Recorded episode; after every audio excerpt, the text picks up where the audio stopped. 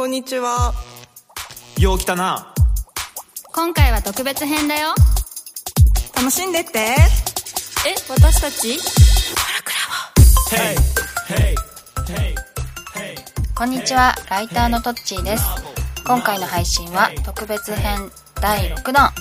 おなじみ石川良樹さんとサディ、羽賀翔一さんの3名で悲しみについて語りました。今回も全4回でお送りします。悲しいって何？悲しいだから定義上はあああると思ってたものがななくなった。っていう喪失感とセットだよね。うん。もうか感じが悲しそうだよね。悲しみって。心あらずね。これね心の、ね、ひ心あらずみたいな感じなんですかね、だから全てがないと思ってたら、ん。基本的に悲しみはないはずだようん。あそもそもね期待が押してなければね。だから俺さ同じことが起きた時に怒る人と悲しむ人がいるなと思ああなるほどね。ううんえそれは同じ状況でも？そう。で期待通りにならなかった時に怒る人と悲しむ人がいるっていうるほどね。確かかに確かに。近い近いかもね。そう。子供ってまず怒るなと思う。ああ怒るね。うん。なんで出かけんのって言って怒るじゃんそれでいつもそういう時は悲しんだ方が好かれるよって俺教えるの。寂しい悲しいって言った方がいいよって言って。確かに。ダメだよって怒ってるよね。そうそうそうそうそう。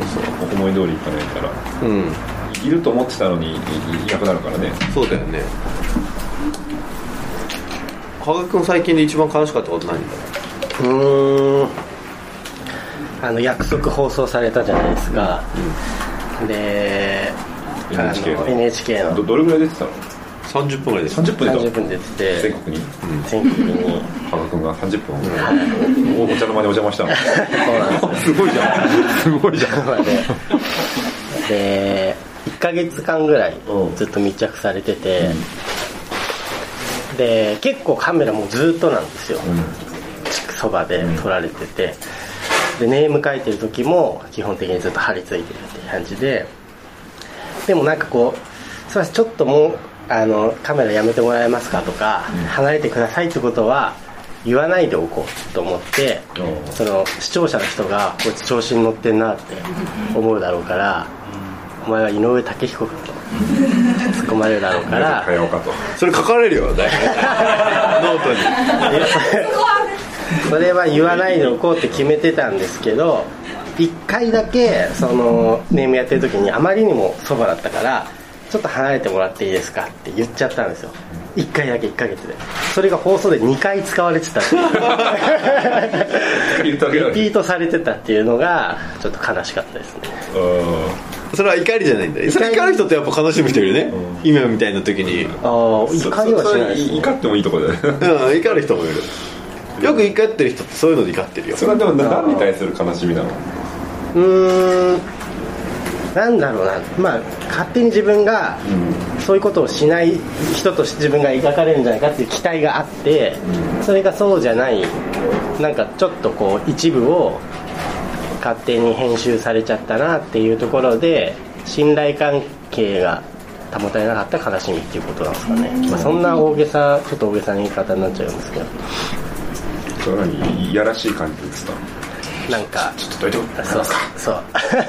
テンパってる感あったね神経質な人って感じですってでも下痢になってるから神経質なんだ。よだからやっぱりそれが羽賀君なんですよね。羽賀君を一番ん。示してるシーンだと思ったんだよ、うんうんうん。もしかしたら。そうかもしれない。悲しいのそっかじゃあ大人になるってのはお怒ることから悲しむことになるってことなのかな？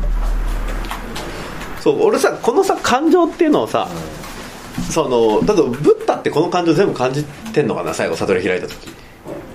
あつうか怒りも悲しみもしないような気がするっつうか。あなんかあの無無のそのよく無無無の境地っていうじゃん、うんうんうんうん。であの無ってのは何もないっていう意味の無じゃなくてその無人無尽蔵の無なんだなるほどね。へだから全部の感情が無尽蔵って無尽蔵に感じるんだ。けども量的観点から言うとネガティブ感情はもう生じるものであると。でそれを避けようとするんじゃなくて受容せよっていう。そうだね。無人人だよそれ。無人人だね。人がいらないポジティブ感情に対してはその執着することなく手放せっていうのは。そうだね。でもだから全部の感情をさ瞬間的には感じるけどさすぐ手放すわけじゃん。手放したり受け入れたり。俺さよくさあのほとんど感情がさ出ないって人に言われるんだけどさ、逆にさ悲しみとか怒りとかさ全部現実に起こる前にほぼほぼそれ想定内って感じなんだよね。あもうそのその日にそのことが起きる前にそれ想定してるっていう、そこの悲しみ絶望の時もそのお話してましたよね。そうだったっけ？あの想定してるから絶望しない。ああそうだね。うん悲しみなんか特にさ俺子供が死ぬことむっちゃ考えるもんね。あああ俺も思う。子供が死んだ後俺が生きていくみたいなことむっちゃ想像するよそれ寝る前とかですかね。いつごどういうタイ普通ミングに歩いてる時とか子供が死んだら。俺どうすどういうふうに葬式でどういうふうに俺振る舞う。のかなえことが起きてからねそのびっくりしてるようじゃお遅いと思っちゃう。ーうん。から俺もう前の住ん。でたマンションがなん。つうの廊下からさ落ちようと思えば落ちれるんですかうん。例えばさ抱っこしてる時に俺がおっとっとってなったらさおお落ちちゃったみたいな。そういうなんか柵の高さが。そうそうそう柵の高さがそういう感じだから俺はもうさそこを通るたびにここから子供が落ちて死ぬところを毎日想像した、へえうん、それでそれで落ちて死んでもあとお風呂で子供が溺れるとかもいっぱい想像した、あでその妻から「お風呂で子供が溺れて死んじゃったんだけど私どうすればいい?」って電話かかってくるとことかねあその手がこういうふうに慰めようとかってあそうなんですね。なんかそれだけシミュレーションしてても実際本当にそれが現実になった時に悲しむかと思います。子供だと悲しむね。想像を超えてる。悲しみだろうなと思うっていうか、うん、防げただろうと思うからね。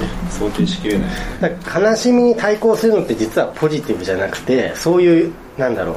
それって一見するとネガティブじゃないですか。佐島さんがやってることって。でも想定するってことが悲しみに対抗する方法というか、なんか前向きとかポジティブって逆にその悲しみをなんだろうな。ねリスクを考えてね。見てないってことになる可能性があるじゃないですか。目を背けてるだけになっちゃう可能性があるそうだから俺あれだね。なんかさユニクロとかさ 柳井さんとかさのなんつうの？発表とかいろいろ見てるとこの人はユニクロが潰れる方法をいっぱい考えてるなって思うのいつも。こんだけユニクロが潰れることばっかり考えてるとそれは対策したくなるわって。なんかこうすりゃユニクロが大きくなるんじゃなくてこうやってもユニクロ潰れるこうやってもユニクロ潰れるって考えすぎたらこれやるんだろうなって思って見てんだよな。なんかあのソフトバンクにさ、うん。あの昔孫さんがインド人連れてきたじゃん。うんでまあちょっとしかいなかったんだけど、いいつもその会議で言うことが決まってたらしくて、うん。どっちがそうそういやインド人うんなんかこの事業の報告をされた時にもしこの事業が潰れるとしたら、うん。その潰れるような振る舞いをライバルがするとしたら、うん。それって何だと思うって聞いて、で大体考えてないのみん。な、で次の会議で多分こういうことされるとうちはうちの事業は潰れると思いますって報告するとそれをやれって言うんだって。うん それ聞いてあ経営陣なんて結構簡単だなと思って。それそれだけ言えばいいんだみたいな。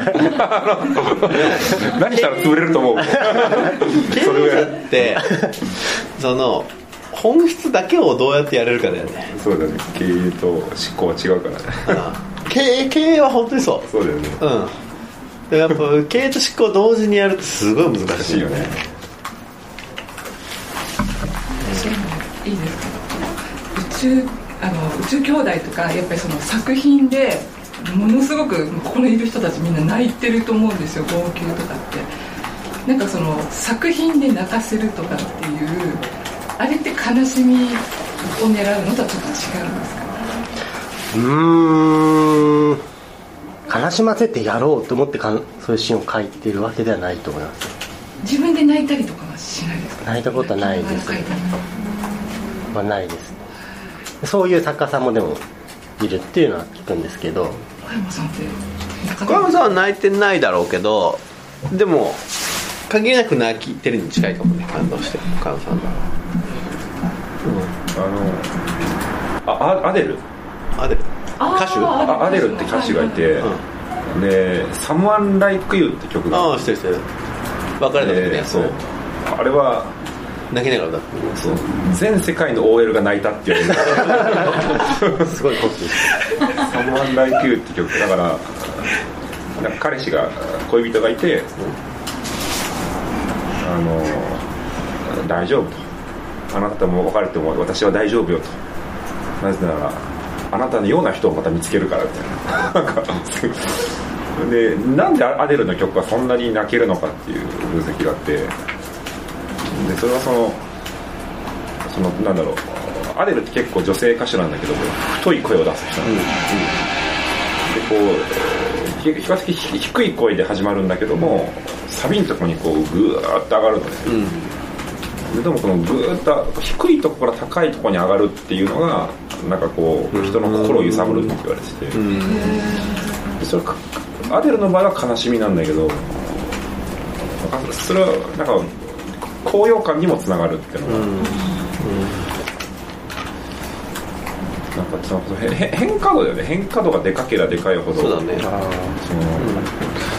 そのでかい時にしっかり波になってるかどうかも重要なんだよね。演出する時はね。うん。今日の千葉さんのやつ読んだよね。あ読んでないです。えなんかブログかなんかですか。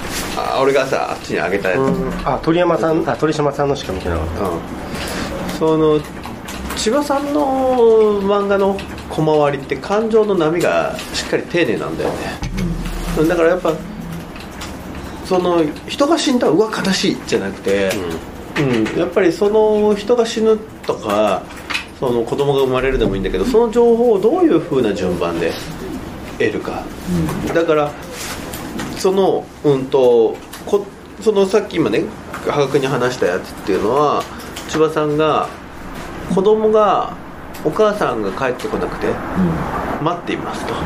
それで砂場で遊んでいる、うん、でお母さん来ました。嬉しいっていうだけのエピソードなんだけどなんか声がするな。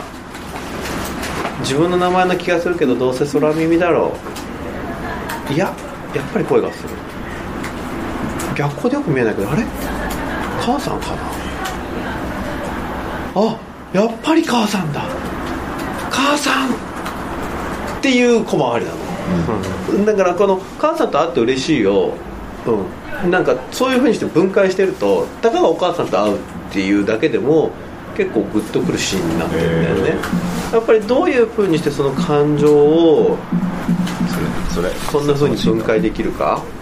この上にシナリオがあって。千葉先生の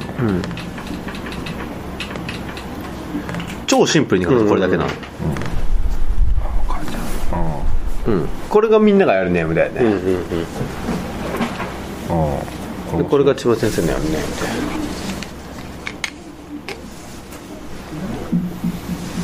確かに一回も気づいてないもんね、うん。徹夜って言われても、確かに。なるほどね。